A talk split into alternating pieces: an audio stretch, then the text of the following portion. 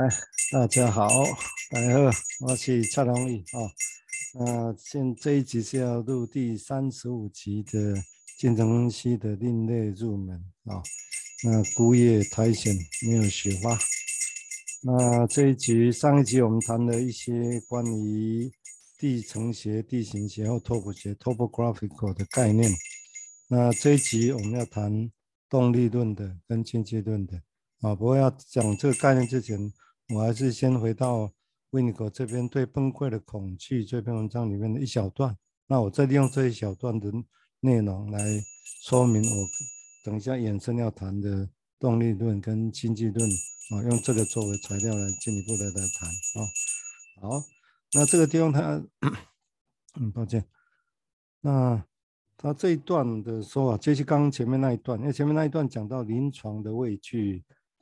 的对崩溃的恐惧跟故事里面的对崩溃的恐惧，这这其实是两件事情啊，这两件事情，这上次已经有一些说明。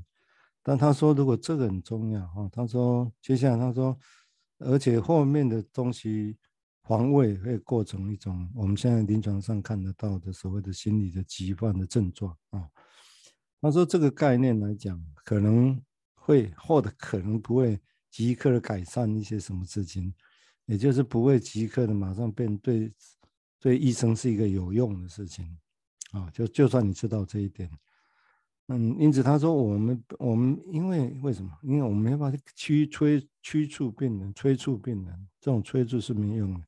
没有用的哈、啊。但是然而，但是如果我们能够去把这个过程里面哦、啊，我们能够去承受一点 ，hold up。可以承受包容住一点点的话啊，因为没办法赶嘛，那我们可以能够稍微包容包容一点点，承受住这这个这个过程，这个过程应该指的就是比较慢嘛，应该类似这个意思啊，因为我们其实是真的我们是不知道，我们真的 not knowing， 我们是真的不知道啊，因此他就但是如果在就在这个情况之下。任何一小片的一点点我们的了解，其实都可以帮助我们去 pick up， 可以跟我们跟病人的需求之间可以跟得上，哦，跟得上他这个需求。那我这一句用我我先说明一下这个，然后再接接到哦，我要刚刚讲的那个动力论跟经济论的论点哦，是怎么样来来看？那这个地方我想。本质上，他要想的是说，这当然很挫折的情况啦。意思是讲，我讲几波，讲较济，啊，讲讲来又个无水有有用。这个大概都是一直是精神分析的说法，跟他被最被诟病的地方也对啦。所以我我也承认这个事情。但是，那我们是不是就假装真的有用啊？赶快有用起来，就真的会有用吗？其实我也我也觉得不一定啊、哦，我也觉得也觉得不一定啊。哦比如说，我听到一个朋友还蛮有趣的啊，他在他也在出版商出版界里面，他还蛮有趣的一个说法。他说，最近如果最近呢、啊、哈，现在是二零二二年的二月，如果像以前会说啊，你怎么样做最好会更好啊，那些那样的书籍好像相对比较不会那么卖了。现在是说，你如果脱离困境，困境是什么？哎，好像是会比较更卖。那当然有很多的可能性了、啊，以后是什么或者真正大众的心理是什么，也许还是很难猜测了哈。我想这只是一个现象在这里，所以也许那个部分是描绘把苦、把困难描绘清楚，让他觉得感动啊。但是提供的事情是不是就可以马上有用，这是另外一件事情啊啊。但是我觉得这是我的假设是这个样子。那这个地方来讲，我相信是一个蛮蛮重要的，就是说，但是我们也不能说像。当然期待有用，快一点用就一定错。我也不认为这一定错，本来就是可以快，为什么一定要慢呢？这很奇怪啊、哦。只是说我们现在面临到的，我们要把认为我们的问题或者个案它实质的问题，跟在就像底下那根一样，漫长到多遥远的地方去。哦，如果假设它漫长到很遥远的地方去，那你要快，也就还是困难了、啊，对不对？这这你也不得不。面对这个这个事实本身、哦、我讲主要是在这里，但是我们的重点，我们的需要是包括像这里提到，我们是需要第一个，当然我们是很确定，真的是你赶没有用，啊，也就是你你赶病人，因为患者来讲去赶，他不知道你在赶什么啊。虽然他，但是难题在这里，他患会催促我们要快一点，催促我们快一点。那如果我们不自觉的或自觉认同他，以为就可以快一点，啊，那就有点麻烦。那种情境就有点像说，比喻上就有点像一个车子，其实是年久失修，有些地方很多小零件哩哩啦啦。那、啊、你要修也只能一个一个零件去修，那、啊、你别再用修去嘛，就讲好，我们快了，我们开快车，它会解体啊，对不对？其实会崩解啊，会崩解，所以开快车就全接车子边会崩解掉，但是会崩解掉。刚刚提过，就Winnicott来讲，哎，这是很很重要的病人很深刻的一种心理上的一种恐惧的啊、哦，是这一点啊、哦，所以我们会快。但是因为这个会你潜在的冲突，我咧讲真简单，然后看起来真简单，但是当然你临床过程哦，就是 clinical 来讲，临床来讲是是复杂了哦。不过没关系，我也不能指导，是讲复杂复杂哦，我是尽力能收一点，看收到哪里哦、嗯。大家可以来，其他的就大家来想象哦，慢慢去经验这些事情哦。所以在这样的情况之下，他说，的确我们这种过程是这样缓慢，我们如果能够去承受得住。哦，这个就很重要啊、哦！我们能够承受得住。等一下我会从 dynamic 的角度或者什么，我们会做些什么？这种动力论、那个所谓经济论的角度说，所谓说我们能够承受住一点这个过程，这是什么意思呢？我们都会来想象这个事情。这只是一个忍耐，为为什么要忍耐？为什么要这样？哦，这个事情这是什么意思呢？哦，因为的确是因为一个事实，我们 not knowing， 我们并没有知道太多。但是这个这个讲起来也是很吊诡，我们真的不知道，我们都理论也有经验了、啊，那、啊、为什么还要说不知道？这是谦虚过度的客气吗？是这样子吗？啊、哦，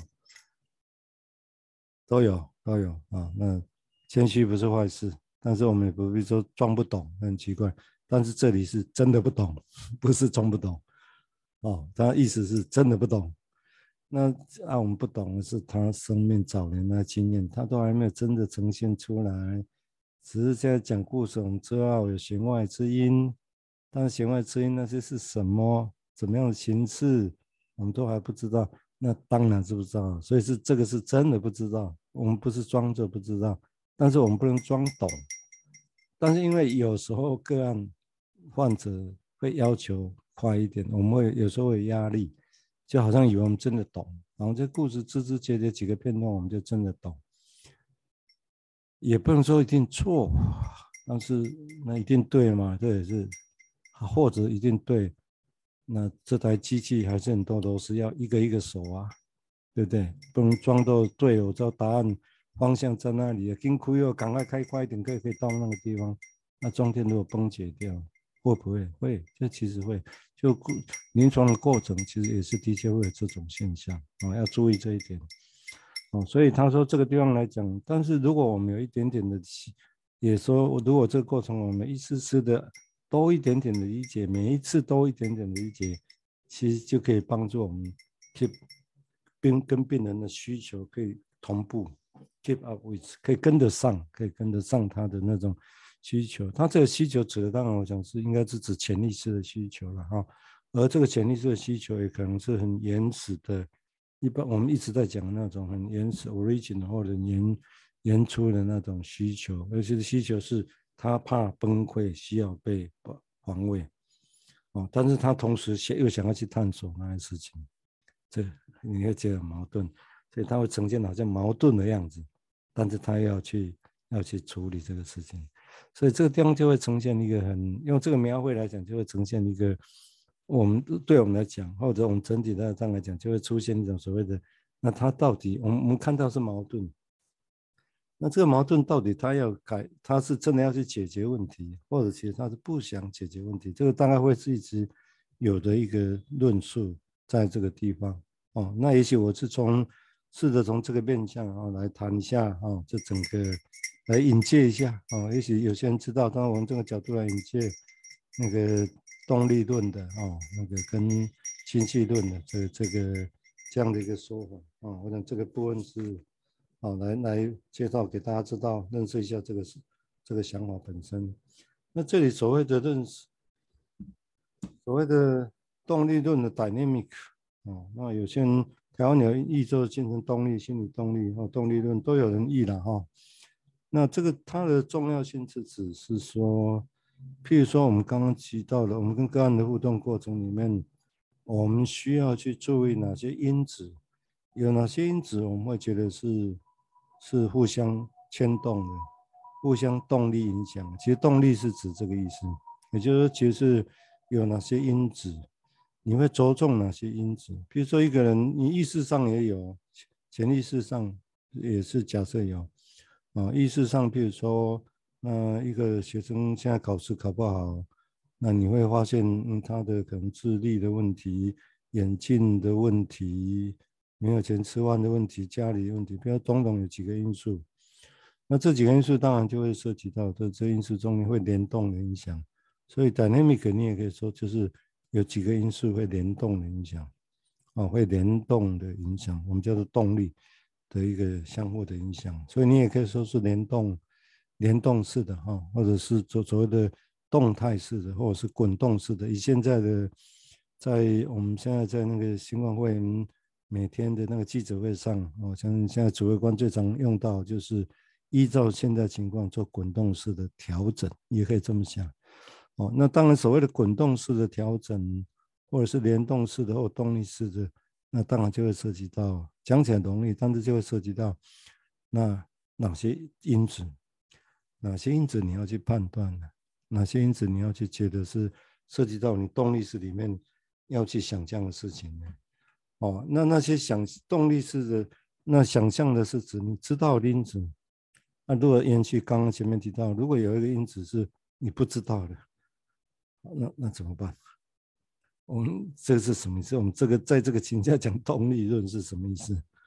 哦，我我我我刻意的把这个那 knowing 不知道这个因子带进来讲这个事情，因为以前我们在想象所谓动力的因子在潜意识、在意识上的层次的时候，我们就知道哦，就几个因子抓起来，我们觉得这动力互相影响，那我们就会想说，好吧，那这个地方可能要先处理什么问题？这个处理完的时候，下一个才会好处理。这个那我注意，我们为什么在想啊？其实就是知道这几个因子之间有联动的关系，所以你会知道有联动关系、滚动的关系、有动力式的关系。不管你用哪个词讲的，大概类似这个意思。所以如果你会想有这个想法，所以你会想到啊，这个事情应该先处理哦，啊，应该处理我这，这应该处理个六七分，看来处理加啊这个安安安啊，哦。你有这个想法在就里里头，就表示说你在处理这个事情，你在面对这个事情，有我们所谓的动力式的 dynamic 式的一个想象在在里头，你已经在做这个事情了，哦，但是这个地方会不太一样了。为什么会讲动力式，或者为什么会说是均衡分析式的？因为这个在在历史上还是有个争议的哈，哦，比如说。我们现在叫我们的心理治疗叫精神分析取向的心理治疗，或者要叫精神动力取向的心理治疗，那差别在哪 ？OK， 如果大家理解我今天上次讲的地层学跟这次讲的，大家就可以知道，所以我们会比较坚持讲是精神分析取向的心理心理治疗，因为我们认为精神分析包含三个层次。上上一集讲到的地心学的，啊，包括动力取向，包括经济论的，我等一下会再谈，是三个层面一起来讲的。哦，那如果只是动力取向的，当然也有可能变成是你讲动力取向，也可能是现实上这个意识上的几个因子，已知道的几个因子去处理去协调，也可以说广义这是一个心理动力的的心理治疗。那当然，也许不见得完人所有人会完全同意这样。有些人觉得，那我在注意动力的时候，我也同时注意潜意识的因子啊，哦，就是注意潜意识的因子。那你也不能说错，也许有些人其实的确是这样在做，也说不定啊。那所以这个大概会有争议，这个大概我们也只能说，这个没办法谁定义一尊啊，哦，我只能说我们倾向上为了要标示清楚，我们是同时注重。处理在工作是潜意识上工作的，我们是潜意识里面的因子在联动，然后他们联动的原则是等一下要讲的所有的经济原则、享乐原则是这个事情来影响他们的联动的方式，哦，是这样的。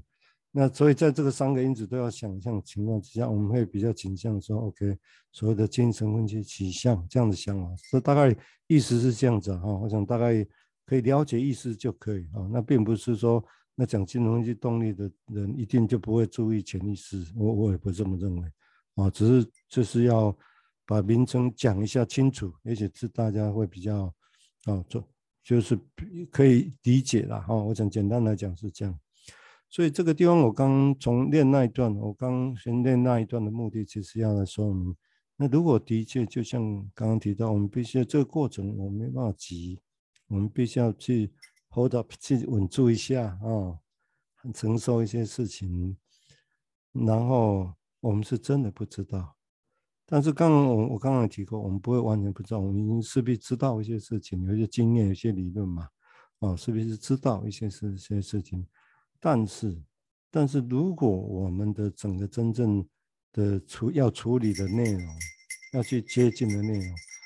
要去接近的内容，或者我们等待那些资料可以浮现，要让我们有新的理解的那些内容，是所谓的我们现在还不知道的，我们现在还不知道的，好啊，那就表示我们真的不知道嘛，对不对？我们是，而且我们是期待的。那些真的还不知道的东西，有机会可以呈现，那我们就知道一点点啊，对不对？其实是目的是这样。那如果我们是这样子的话，那讲动力，那就动力论，那就会跟前面讲的那不太，就稍微的不太一样了哦。大家想一下，如果在意识上一个学生搞不好，我们想到尽可能在意识上、生活上想到那问题，我们把那几个问题联动的关系处理一下。也许你会发现，哎，其实好像处理处理某一个就可以哦，一个处理之后，其他联动的会受影响，就就削弱了。哎，这是对啊，对不对？这样做起来有效率，然后又可以解决问题，所以这是一个方式。我们不能说这不是动力论的，是啊，这是动力论，只是动力论以精神分析来讲，如果说我们要考量，不是只是这些现实因子上的解决。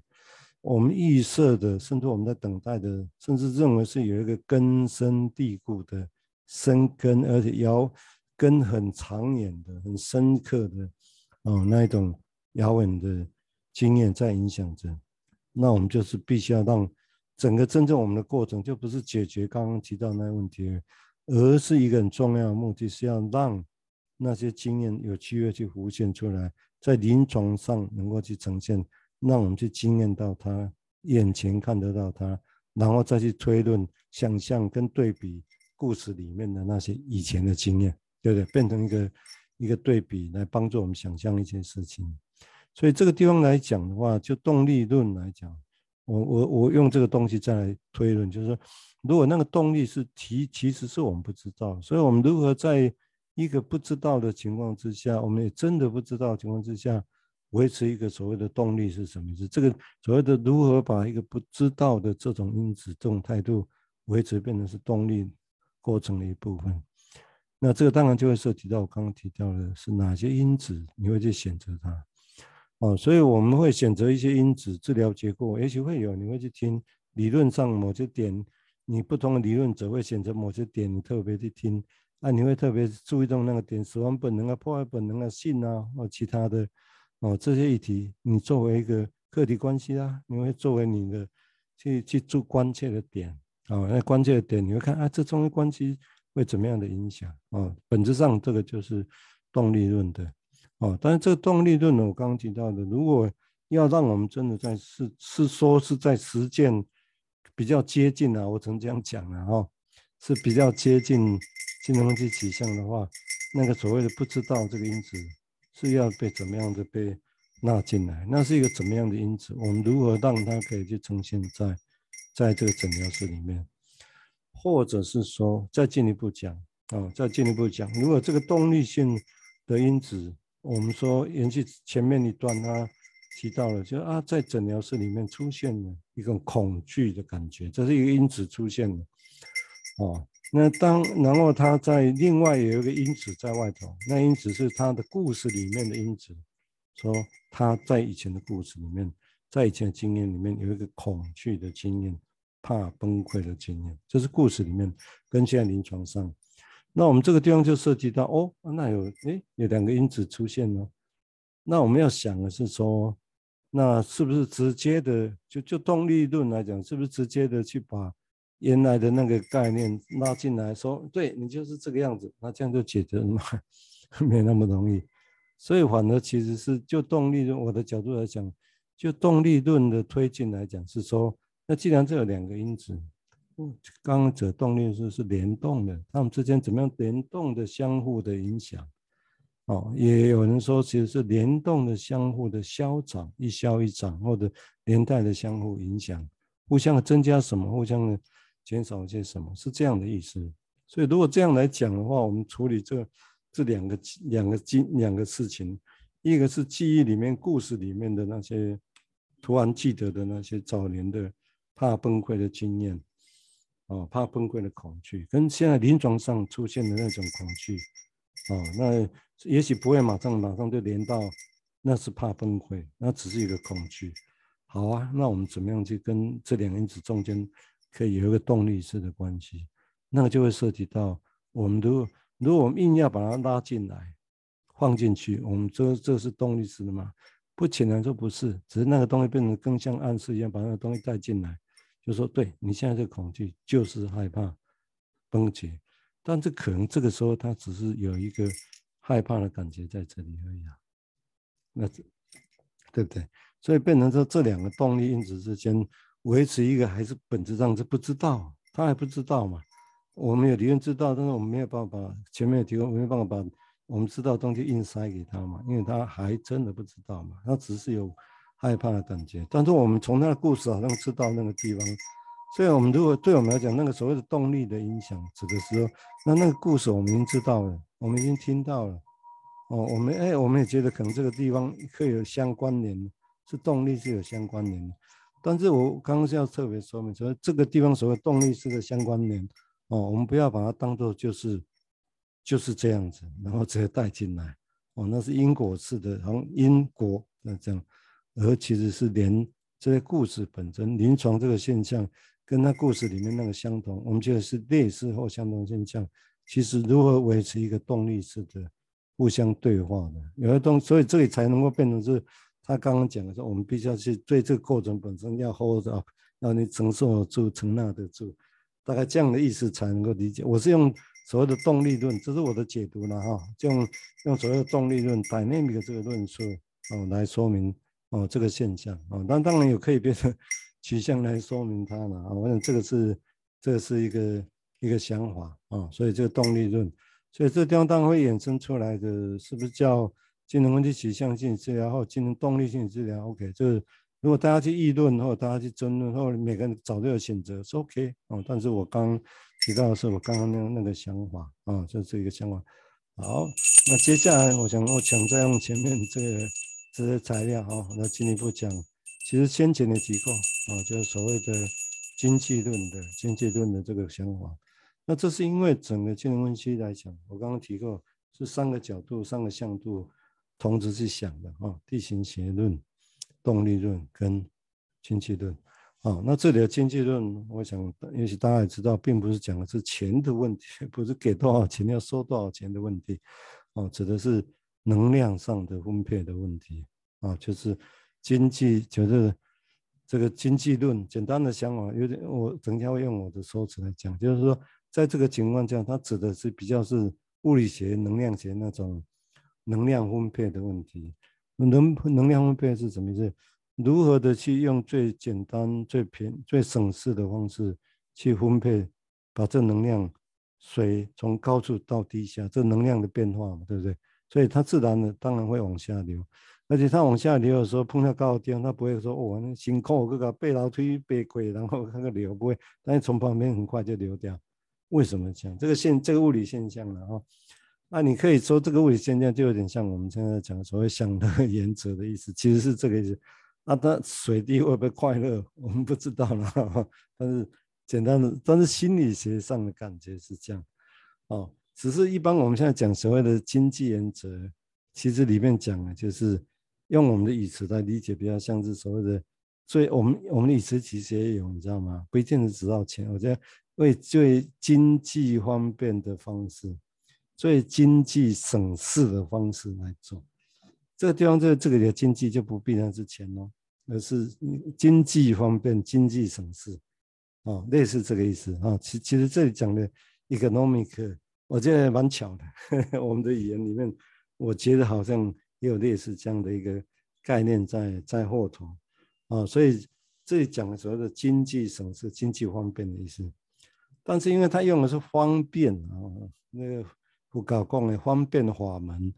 那用用方便法门就不是他不是最就近的，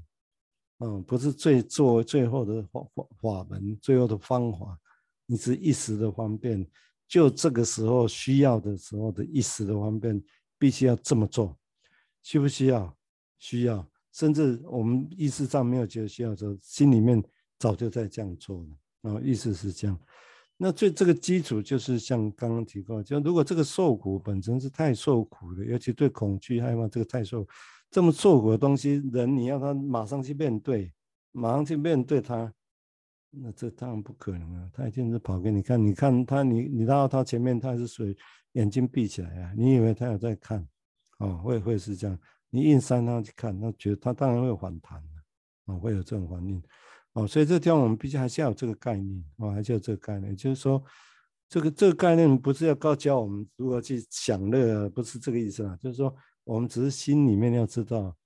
我们要带他去看那最困难的事情的时候，那越困难的事情，相对的来讲，其实是理论上越难去面对，那越需要用其他的所谓的经济省事，哦，或者是最。最不会受苦，选择比较受苦、不会受苦的地方去处理这个问题，或去盖住这个问题。这个就是前面会提到为什么就很害怕、太恐惧，或或后面利用焦虑盖在上头。啊，这个焦虑便是防卫，在这个角度来讲，变成是防卫。但焦虑也有很多理论啊，但这个情况之下所呈现的焦虑是一种是一种防卫，让我们觉得我们在焦虑，好像焦虑那个事情，其实我们是在恐惧另外一个事情，类似这个意思。但是为什么会有焦虑另外的事情？但是其实这种恐惧另外更深的是这样的情况怎么样去解释它？这个过程其实就叫做所谓的经济原则论的过程，哦，就经济论的过程，或者是刚刚讲的所谓的享享乐享乐原则论的问题啊，哦。因为一开始讲的是 displeasure 跟 pleasure principle， 也就是非享乐那应用享乐的原则，只是后来变成后面就讲享乐原则。很容易让大家以为啊，好像做了事情做这个决定就会快乐，没有不一定，因为你用受苦，然后用个焦虑，焦虑哪会快乐？还是没快乐啊，还是不安啊。哦，只是焦虑的时候就让撇开了，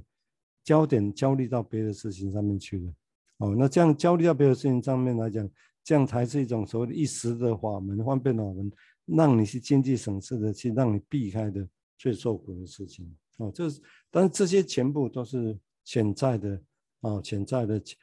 无意识或潜意识在运作。呃，我们理论上叫做它是 ego 在运作这个这些东西啊，哦，这些东西。所以也就是说，潜在内在里面运作的这个事情，就是这种这种原则。但是为什么我们会特别强调分析取向？因为如果你从这个角度来想，你在判断这个事情，你在想这个事情，他为什么这样做？为什么明明会这样，他不走，明明会是这样？那表示它其实依据的是这个原则嘛，但是你用现实原则、现实利益判断这些原则、经济衡量这些原则，或者现实判断利弊得失这些原则来想，那当然你会觉得不理解啊、不懂啊，干嘛要这样子？哦，因为他要去处理的是不一样的事情，他处理的是更受苦的事情，先避开再说，意思是这样。先避开再说，但是就现实原则来讲，干嘛避开？我们就是要面对啊！哦，也对，但是要看你要处理，要去面对，那是什么？哦，那是什么？如果你现在没有实力去面对这火龙，那你硬要去面对，这个叫面对吗？这是勇敢吗？也许是勇敢，但是为什么要勇敢呢？哦，这个这个东西有很多想象。啊，为什么勇敢？当然，你也可以想从现实利益上去想象。但是就潜在的想那个所谓的潜意识的运作原则，所谓的避开最受苦的方式那种原则，哦，让用不那么不快乐、那么不痛苦的原则去避开比较痛苦的原则，那这样原则，当然你会发现，其实跟你现实上的原则会不太一样。但这因为不一样，所以我们的确是要 hold up， 哦，也的确要稳住这个事情，哦，所以就我们才不会一厢情愿的用我们的东西一再的要去压迫它，好像这样这样这样，你就是这样就好，你就那样就好，会会变这样子哦。我讲这个是一个哦，讲讲容易，但是不容易哦。但是我讲这是是在整个我们在处理或者我们在谈论这种历史上的东西的时候，这我觉得还蛮重要的啊，基本的东西。好，我们先第三十五集啊，第三十五集我们就先停在这个地方啊。那这两集就讲的这三个基本的原则啊。好，那今天就先到先到这里，好。